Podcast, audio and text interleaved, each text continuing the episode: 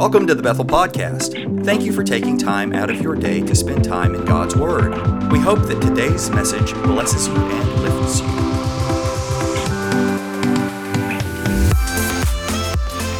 But if I can for just a moment, if I can talk to you about a good friend of ours, that'd be all right? He's probably um, the most reliable person that you could ever count on. He's probably the oldest friend that you've got. Long after everybody else is gone, he's going to still be there with you. He's a baptizer, he's a comforter, he's a counselor. He helps us when we're on top of the world, he helps us in our weaknesses. And his name is the Holy Spirit of God. He's not the force, you Star Wars fans. He's not the force, he's a person. He loves, he feels, he's grieved, he's wounded, he rejoices. And so, if I can just talk to you about three wonderful works of the Holy Spirit today, um, then if you'll let me do that, I want you to turn to John chapter 16, verse number 8. I had a lady follow me, come, I got to talking to her about the things of God, and she, um, she began, and I began to ask her about the Holy Spirit. I said, because lots of times when you talk to people about God, they'll say, Yes, I know Jesus. And then my next question is, Do you know the Holy Spirit? Because if you're going to know God, let me tell you, you're going to want to know the Holy Spirit. And uh, she said, Well, no, I'm not too familiar with him. And I thought, what a wonderful opportunity to be able to share the, who, who the Holy Spirit is to somebody else. Three wonderful things that he does. He, he's a Savior. He's involved in the work of salvation. Those of you who take notes, not on number two, he's involved in the work of sanctification. That's where he cleans us up, right? That's where he, he takes us and just peels back the layers of our lives and works and begins to make us who Jesus wants us to be. And another wonderful work of the Holy Spirit is that of service. He empowers us to do God's work in this world. Are you ready to talk about the Holy Spirit? Come on, let's pray. Father, we love you today.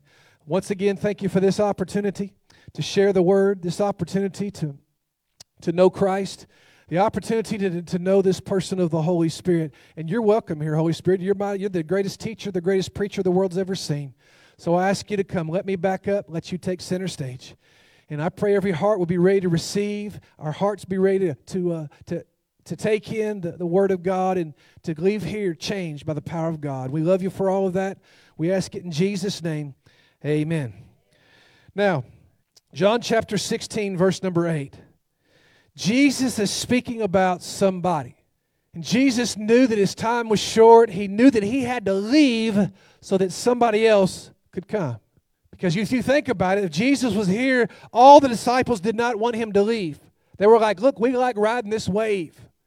We like watching you do miracles. We like eating the, man, the, the food, the fish, the fish and the, the loaves that you multiplied. We like the teaching that you give. We want you to stick around. But Jesus said, I got to go because if I go, I'm going to send you somebody. And that somebody is the person of the Holy Spirit. And he says something about him because the Holy Spirit is, is present in salvation. Any saved believers in the house this morning? Any born again believers in the house today? Anybody on their way to heaven right now? You just stopped by the church in your way to heaven. Let me see your hands. The Holy Spirit was prevalent when you and I came to Christ.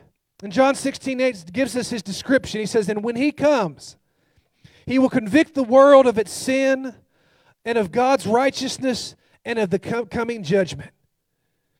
The Holy Spirit's job is to lead a person to salvation. So, when I came became a Christian, maybe you can identify with this. I sat in a church service just like this, listened to somebody play music just like we just heard, listened to a preacher preach just like you're hearing right now, and I thought to myself, I've got to change my life. I cannot stay the same.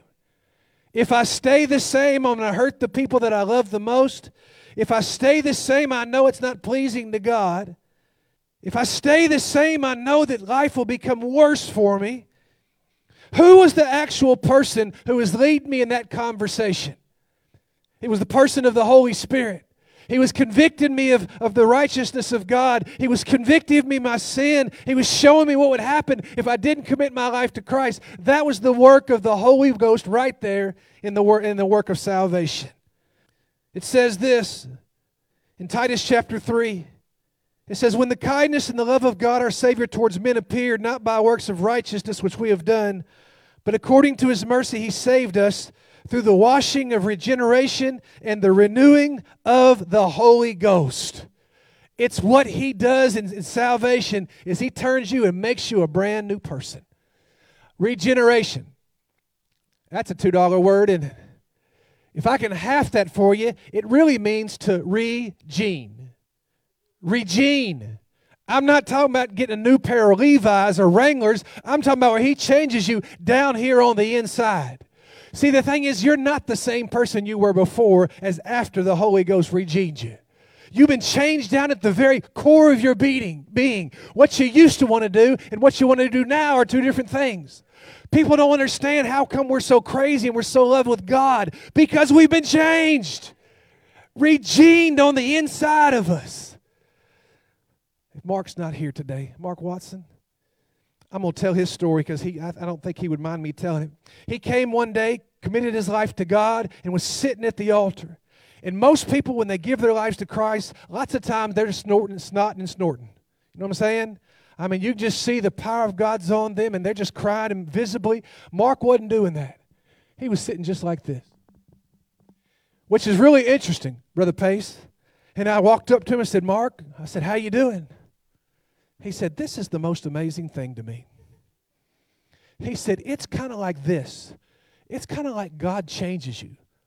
And I said, Yes, yes, yes, God changes us. No, no, no, Brother you don't understand. It's like down on the DNA level, He changes us.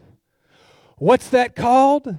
That's the regenerating power of the Holy Ghost that just did His work. And whosoever will call upon the name of the Lord shall be saved.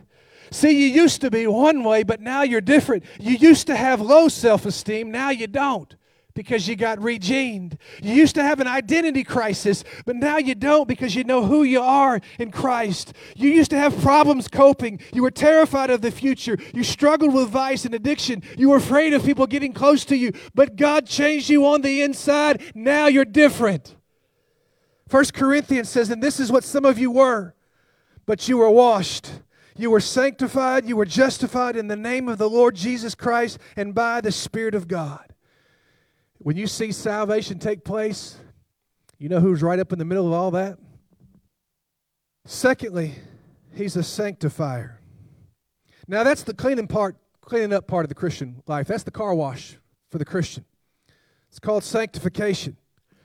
Doesn't happen all at once, but it's a process. How many thank God God doesn't try to fix this all at once? There's this thing on the inside of me and you. Can you handle this? I'm about to mention a word they don't mention in church anymore. There's this thing called the sin nature on the inside of us. All of us got it. It was passed down from your mama and your grandmama and on down the line, all the way to Adam's, where it started. It's that corrupting influence on the inside of people. I'm going to give you some scriptures. I'm going to give them to you, several of them really fast, so you're going to have to listen pretty fast. But Psalm chapter 51, speaking of this topic, says, Behold, I was brought forth in iniquity. In sin, my mother conceived me. Psalm 58 and 3 The wicked are estranged from the womb. They go astray as soon as they are born, speaking lies. Romans 5:12 Therefore just as through one man's sin entered the world and death through sin and thus death spread to all men because all sinned. Jeremiah 17:9 The heart is deceitful above all things and desperately sick who can understand it? Romans 8 7 For the mind that is set on the flesh is hostile to God, for it does not submit to God's law indeed. And lastly, but the natural man, Romans says, does not deceive the things of the Spirit of God, for they are foolishness to him. Nor can he know them because they are spiritually discerned. These scripture point to the fact that on the inside of humanity, it is messed up. Some of you think, I don't think that's true, Pastor. I don't think that's the case. I think man basically on the inside is good.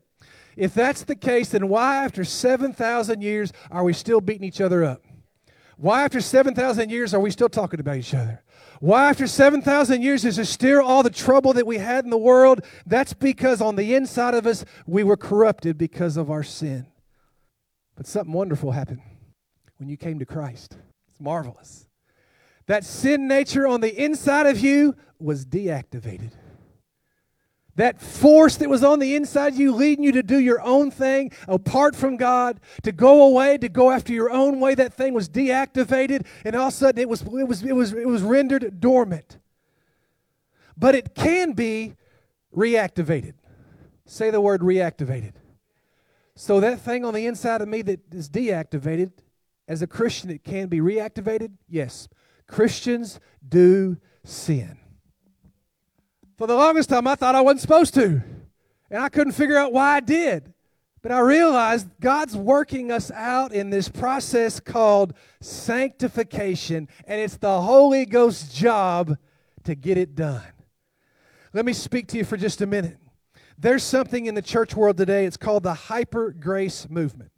Hyper grace movement. What that means is that means that anything goes for the Christian.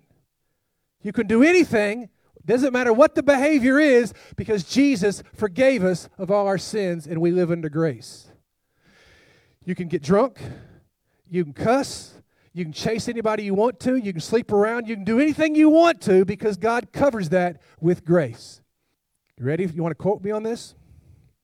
That is wrong. That's not right. Don't believe that. Jesus came not to deliver us so we could continue to sin, He delivered us from our sin. If you're banging your head against the wall and I come up to you and say, hey, keep on doing that, what kind of friend am I? If a preacher tells you you can do anything you want to because of grace, he's not your friend. The problem is, is with the things we used to preach, we used to preach against. And then we stop preaching them altogether. Now we condone them. That's a slippery slope, y'all. If it was wrong 500 years ago, five years ago, it's still wrong today, according to God's word. Don't be deceived into this hyper grace movement. The Holy Spirit's the one who works it out in us. And the way He does it, the way He activates, the way He works, is when we believe that He is the answer for the problem of sin. When He alone is the answer to the problem of sin. See, here's the thing. Can I just tell you my story real quick? Okay, how about real slow? I'm to tell you when I grew when I came to Christ, I came to the Lord, and I'm like you. I loved the Lord, brother, Mr. Mr. Doug. I loved Him. I didn't want to be. I wasn't a hypocrite. I just loved Him. But there was things that I in my life that just didn't seem to fall off. Areas of my character that God had to work on, and and I tried everything I could to get those things to fall off. So what I would do is I just what most people do is I just tried tried harder. I just figured, well, if I, you know, if I'm still struggling in this area of my life, well, I need to try harder. I need to do some more religious stuff. Maybe, maybe I need to read my Bible more. Maybe I need to pray more. Maybe I need to go to church more. Maybe I need to. One guy told me to do push-ups. I was doing so many push-ups I couldn't see straight. Because the answer to sin is not those things. Because if that was the answer to sin, Jesus would have just said, Go do more of those things. But he didn't do that, did he? He died upon Calvary's cross to break the power of sin. And my faith can't be in what I do, it has to be in what he's already done. The reason that Christians struggle sometimes is because they're trying too hard. They're trying to do it themselves and trust in themselves and not rest in what Jesus has already done. Oh my goodness, that's good preaching. Hallelujah. The Holy Spirit is the one that brings that around to us. Some of you say, You got a scripture for that? I think I do. Romans chapter 8, verse number 2. For the law of the Spirit of life in Christ Jesus has made me free from the law of sin and death. That's going to repeat. Romans chapter 8, verse 2 For the law of the Spirit of life in Christ Jesus has made me free from the law of sin and death. It's a law. It's a law when you practice that law of the Spirit of life in Jesus, it always leads to freedom from sin and death. Book of the Bible called Corinthians. If there was ever a dysfunctional group of people, that's it. They were the cliquish bunch of people. They, they, they, were involved, they got drunk. They were involved in sexual immorality. The church services were just like a, a zoo, they were chaotic. Paul had to come in and set all those things in order. They loved God, but they hadn't learned how to overcome those vices of their life. And he says this in the very first chapter. You can go read it. He says this He says, I came to you knowing nothing except Jesus Christ and Him crucified. He said, The preaching of the cross is to them who are perishing foolishness, but to you and I that are being saved, it's the power of God. That means there's a power in the cross of Christ. There's a power in the preaching of the cross of Christ. To overcome it doesn't matter the name, what it might be, that vice, nicotine, or alcohol. Doesn't matter sexual sin. Doesn't matter if it's addiction to social media or television. It doesn't mean if you're addicted to jealousy or malice or rage or if you won't forgive a person. It doesn't matter what the name is. The cross of Christ will break that power in the life of a believer. That's it. I don't have to give you 15 different ways. It's just one way. Simple faith in Christ and what he did by dying on the cross. That's when the Holy Spirit begins to go to work. Let me just say this to somebody before we move on. If you struggle in habitual sin, if you struggle in binging sin, you do pretty good for a while, then you go back and struggle in the same area. The cross of Christ is your answer. If you struggle with things and it's just always seemed to uh, haunt you in your Christian experience, I want you to know something. There's an answer for it. I'm living proof. And that answer is the cross of Christ. That and that alone. Thirdly, the Holy Spirit. He empowers us to serve God. While you're where you are in your book, flip over to Luke chapter 24. The Holy Spirit empowers us in salvation. He empowers us in sanctification, but He also empowers us in our service to God.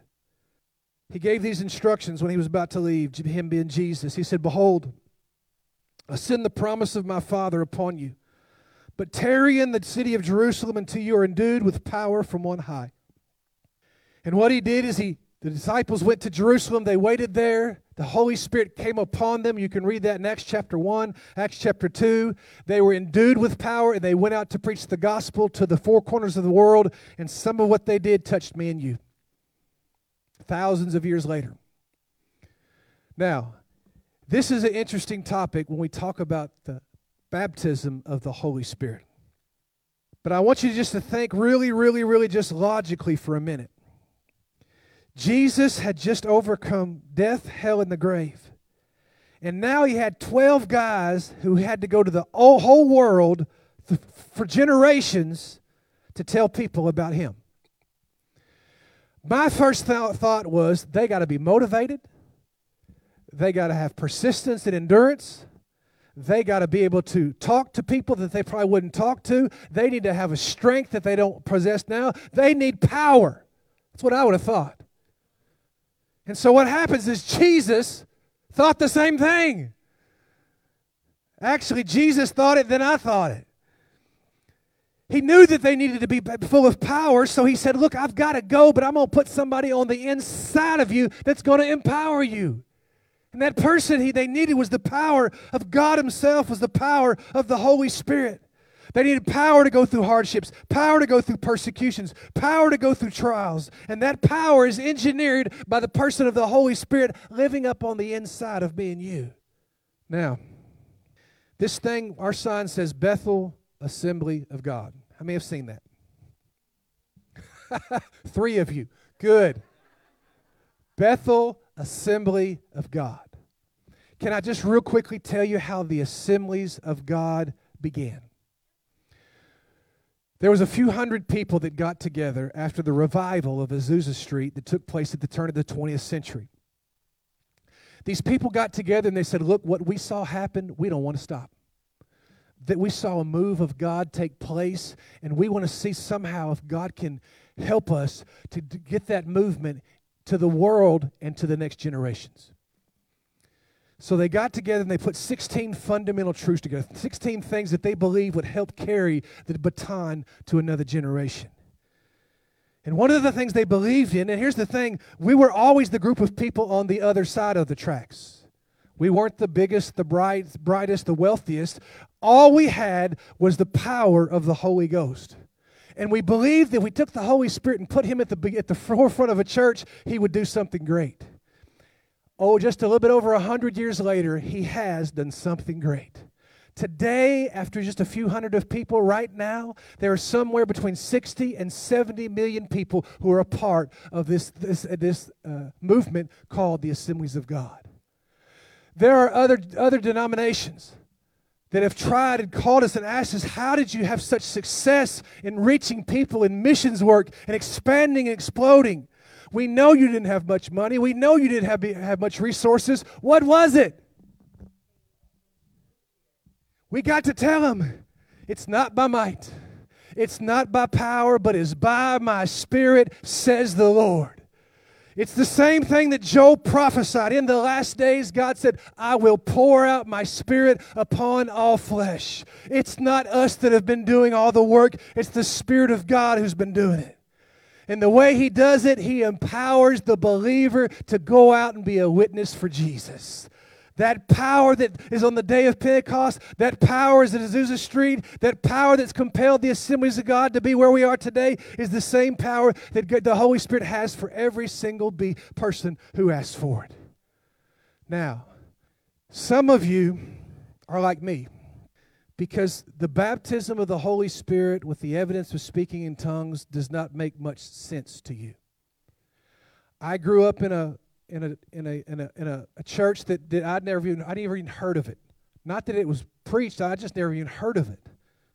so I, I began to ask the question, and I want you to just, if you'll consider for a minute, and ask God the question, God, is this something that you want for me? Instead of saying, well, why should I believe in the baptism of the Holy Spirit? Why should I speak in tongues? Ask the question, why should I be baptized in the Holy Spirit? Why should I speak in tongues?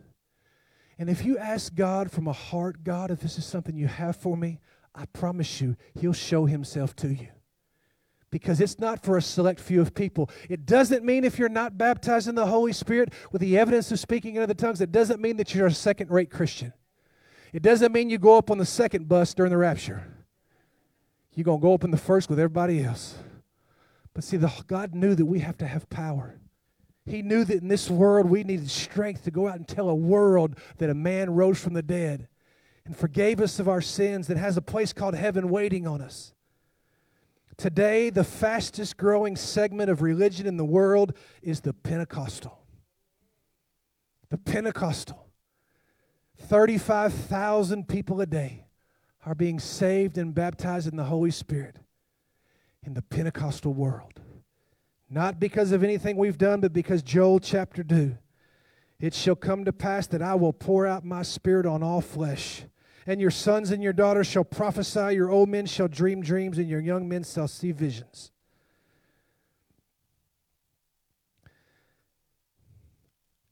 I always preach this, and I feel compelled to talk to that one that's not baptized. Because sometimes I think I know exactly what you're thinking because I sat and listened to everybody else speak in tongues and wondered why in the world could I not do it? If there was a gift that God had, how come He was excluding me from that gift? My friend, He's not excluding you from anything. There's a season, there's a moment, there's a time, but I want you to I want you just to have this attitude every time you have an opportunity to receive this gift, I want you to take advantage of it. Listen, it only takes one time to get it. What happens if after five times you don't get it? Come on, come one more time. What if you do it for a thousand times? What if you somebody's told you it's not for today, or somebody told you, oh, that's that's that's gone away with the apostles? Don't believe them. They're not your friend. I believe this is God says, Whosoever this promises to you and to all of your household.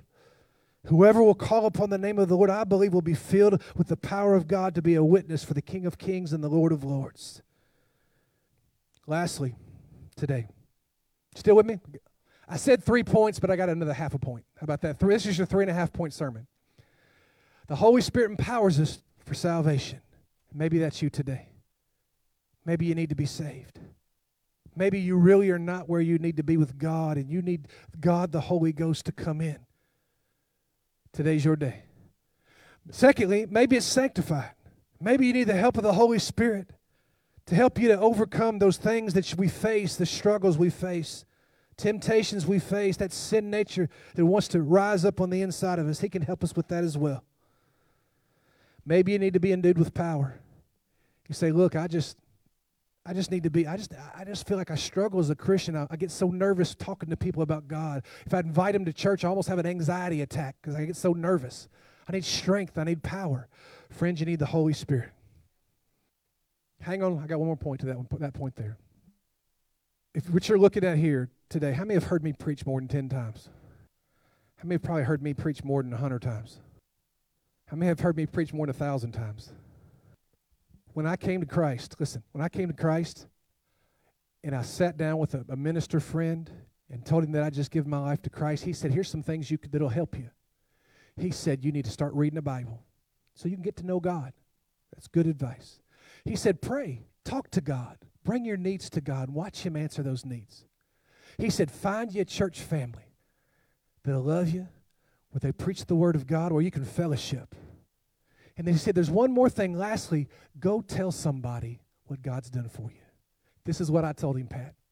Before God, and man, this is what I told him. I said, I can read my Bible. Yeah. I can pray and ask God. I've been doing that a little bit already. I can find a church family. There's one right behind my house. But I cannot tell anybody what God has done for me. I'm shy. I'm timid. I'm not bold. I'm, I do not work good with my words. They just mess up sometimes, and I feel like I'll make more of a uh, make more of a disaster, make things worse for somebody than better. And I told him, I just can't do that. But God, the Holy Ghost, got on the inside of me, and I could not try as hard as I tried. I could try as hard as I can right now to keep my mouth shut and not testify about Jesus. But the power of the Holy Spirit is bigger than character, it's bigger than personality, it's bigger than your temperaments and your traits because Jesus knew we would need power and He gave us that power so we could go all into the world. Even if we're shy, even if we're timid, we can go all into all the world and preach the gospel. That's my third point. Lastly, here's my half point. Likewise, Romans chapter 8, verse 26. He helps in our weakness. Sometimes when life just doesn't seem right, sometimes when you're just sad, sometimes when you're not just sure which direction to go tomorrow morning, there's a Holy Spirit. And He said He'll help you. And of all those things, the one that I can, well, the one that I know is the, they're all true. But this one right here is near and dear to my heart.